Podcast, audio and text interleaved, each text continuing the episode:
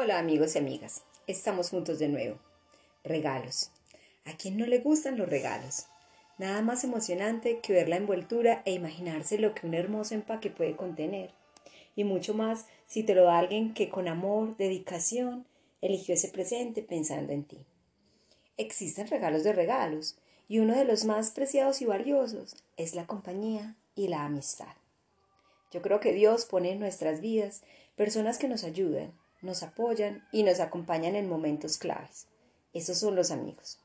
Gracias a mis amigos y amigas del alma por su presencia en mi vida. Creo profundamente que tenemos una misión fundamental en la vida de las personas que nos rodean y nos enriquecen con su presencia.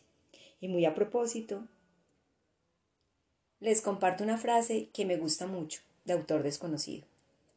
Creo que el mejor regalo que puedo recibir de alguien es que me vea, me escuche y que me entienda. El mejor regalo que puedo dar es ver, escuchar, entender. Así se establece el contacto y conexión con otros. Bueno, sin más, los dejo con la Yola, escritos al aire, número 10. Los mejores regalos. Continuando con el balance de mi vida en estas fechas en que se acerca la Navidad y tradicionalmente se acostumbra a dar y recibir regalos, considero que el mejor regalo que he dado y he recibido a lo largo de mi existencia ha sido la amistad. Y quiero hacer un recorrido por las personas que me han brindado tan inconmensurable regalo e iré trayendo a la memoria sus nombres para con su presencia dar gracias al Dios de la vida por sus vidas que enriquecen o enriquecieron la mía. Mis años de infancia y adolescencia estuvieron marcados por las amigas del barrio y los colegios donde hice la primaria y la secundaria. Ariagna, mi compañerita de primaria, hermosa mujer que tuve la bendición de volver a encontrar hace unos años por las redes sociales y luego la pude invitar a un reencuentro el día de mi cumpleaños. Maritza, amiga del barrio, ella y su hermana Marta, que era un poco mayor que nosotras, hicieron parte de un grupo de amiguitas del barrio dueñas y señoras del club construido con latas, madera y pedazos de zinc en el patio de mi casa, que nos lo disputábamos con los amiguitos de mi hermano Javier.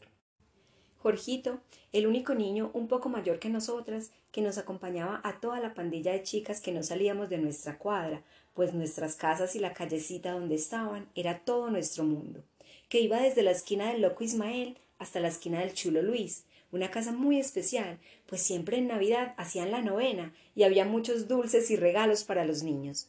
Jorgito vivía diagonal a mi casa, pero pasaba todo el tiempo en la mía. Nos ayudaba, jugaba, nos cuidaba. Fue mi hermano y amigo fiel en esos años de niñez y adolescencia. En el bachillerato fueron Licha, Esmeralda y Adriana, tres compañeras de tareas y aventuras en esos años. Con Licha y Esmeralda compartimos en el instituto Tulia Rosa Espinosa. Licha, una estupenda deportista, pequeña jugadora de básquetbol, y Esmeralda, una hermosa mujer de talla grande, de ojos verdes, con la cual éramos las payasas del salón. Todo en nosotros era una sola risa. Adriana fue compañera en quinto y sexto de bachiller en el colegio claretiano. Aunque éramos vecinas, no la conocía, pues vivía en la otra cuadra, más allá del límite de mi mundo, es decir, más arriba de la casa del loco Ismael. Ella era hija única de un matrimonio de un señor muy mayor y una señora de mediana edad, una chica muy seria y gran amiga y compañera de clase. Recuerdo mucho que nos pagábamos el curso de preifes y nos dedicamos muy juiciosas y disciplinadas a estudiar por nuestra cuenta y nos fue bastante bien. En la Universidad de Neiva, en la surcolombiana, inicié a estudiar contaduría pública. Allí mis dos tesoros fueron Tránsito y Teresa. Con Tránsito iniciamos la carrera juntas y fui su cómplice en el proceso de enamoramiento de un hombre divorciado con el que le prohibieron relacionarse. Y ante esa prohibición y un accidente automovilístico que él tuvo, lo que hicieron fue encender el fuego de ese amor incipiente que se convirtió en una llamarada que perdura hasta hoy. A Teresa la conocí en la pastoral universitaria un grupo al que llegué por casualidad y a partir de un sacerdote que me habló que existía ese grupo en la universidad, nos hicimos amigas. Ella estudiaba administración educativa y había sido alumna de Adelita, la javeriana que luego se convirtió en mi maestra de prenoviciado y noviciado y uno de los seres más importantes en mi vida.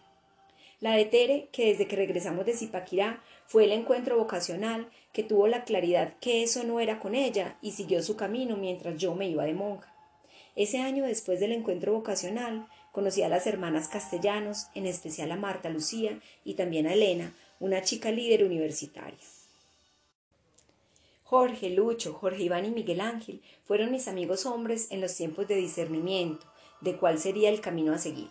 Jorge, líder estudiantil y mi amor platónico del que estaba perdidamente enamorada, sin ser consciente de ello. Fue Adelita quien me lo hizo entender, y el mes anterior a mi partida para la comunidad en Cali, se lo confesé a él, y la amistad sostenida durante varios meses tuvo una aproximación mayor en los últimos días antes de partir, y luego cuando nos encontramos por algunos meses en Cali. Luego el tiempo y la distancia por su salida del país enfrió la relación aunque sigo sus pasos y su caminar por la vida a través de las redes sociales. Lucho, Jorge Iván y Miguel Ángel, los tres de congregaciones religiosas masculinas. Lucho, franciscano de la provincia de San Pablo, Jorge Iván y Miguel Ángel, claretianos, fueron grandes amigos y modelos de seres humanos comprometidos con la causa de Jesús de Nazaret. De los tres tengo hermosos recuerdos y a los tres, hace muchos años, les perdí la pista. Luego vienen los amigos y amigas de Cali, de los grupos juveniles y de las compañeras que ingresaron, salieron o permanecieron en la comunidad. Rubén, Daisy, Eduardo, Edwin, Julián, Adriana y Estelita, muchachos de los grupos juveniles en Cali, grandes cómplices de sueños y aventuras.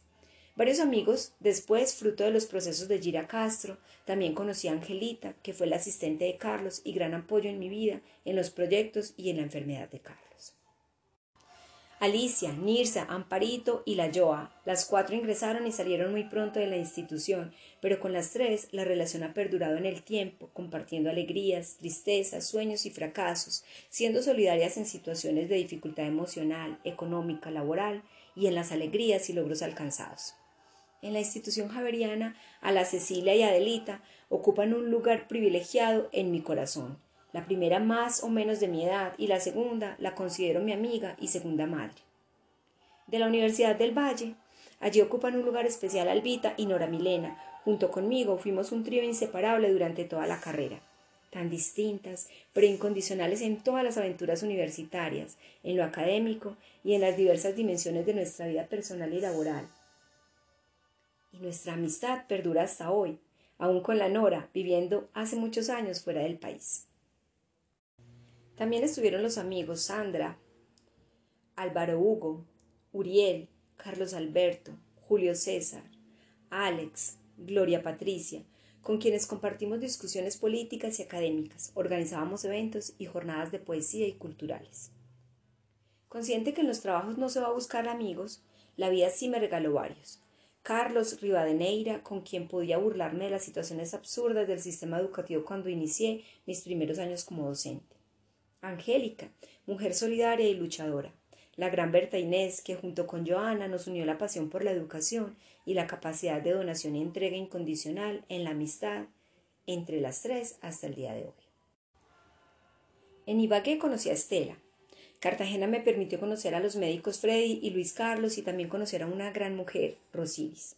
El Urabá me regaló otros grandes amores, Ernesto, Emilson y Ortega, Carmen, Elsa, Blanca, Noemí, los hermanos Anne y Pedro, Elis, Concha, María José, Ana Isabel, Irma, Jairo Miguel y Carlos Rúa. Todos ellos siguen siendo un referente para mí y con Carlitos tuve la bendición después de diez años de volver a encontrarnos y afianzar la amistad y luego iniciar una relación de pareja que duró hasta su partida al Panteón de los Mayores. El Caquetá me enriqueció con José Luis y Doria, y el regreso a Cali me permitió compartir y caminar al lado nuevamente de Carlos Alberto y conocer a Liliana, Mónica, Dianita, Felipe López, Jair, Horacio, Diego, Carolina y Amparo. El Huila me permitió conocer a Oscar Ricardo y Bertulfo, a Jimena, Maribel, Iván, Nilson, Fernanda, Gina Marcela y Ercia Leida, y alimentar la relación profunda de tantos años con Amparito y la Joa. Buenaventura me trajo a Esmeralda y Tumaco a Natalia Andrea y todas las amigas y amigos de Carlos, incluyendo a Margaret.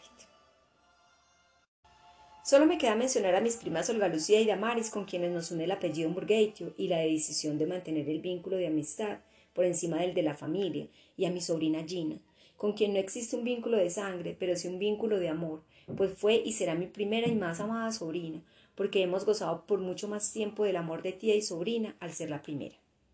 Es probable que se me queden varios nombres por fuera, pero la memoria hoy me permite hacer presente a los mencionados, y tal vez mi vida tocó la suya, y solamente es que hoy no puedo recordar que la suya tocó significativamente la mía. Todos los amigos, en especial las amigas, han sido compañeras de navegación en la inmensidad y honduras del alma, y han permitido aferrarme a la vida en los momentos de incertidumbre y desconcierto en que me he visto y nos vemos inmersas las mujeres. Solo con ellas es que he podido trascender en la dimensión profunda de la comunicación auténtica, libre, solidaria y compasiva.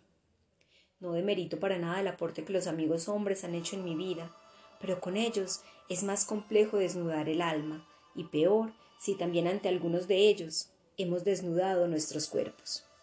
A todos mi agradecimiento, mi admiración y mis mejores deseos de bienestar, felicidad y ternura, para ellos y sus familias y desearles unas felices fiestas de Navidad y un venturoso año nuevo. Y termino retomando las palabras de Pedro Casaldáliga en su poema, El corazón lleno de nombres. Al final del camino me dirán, ¿has vivido? ¿Has amado? Y yo, sin decir nada, abriré mi corazón lleno de nombres. La Yola, 30 de noviembre de 2017.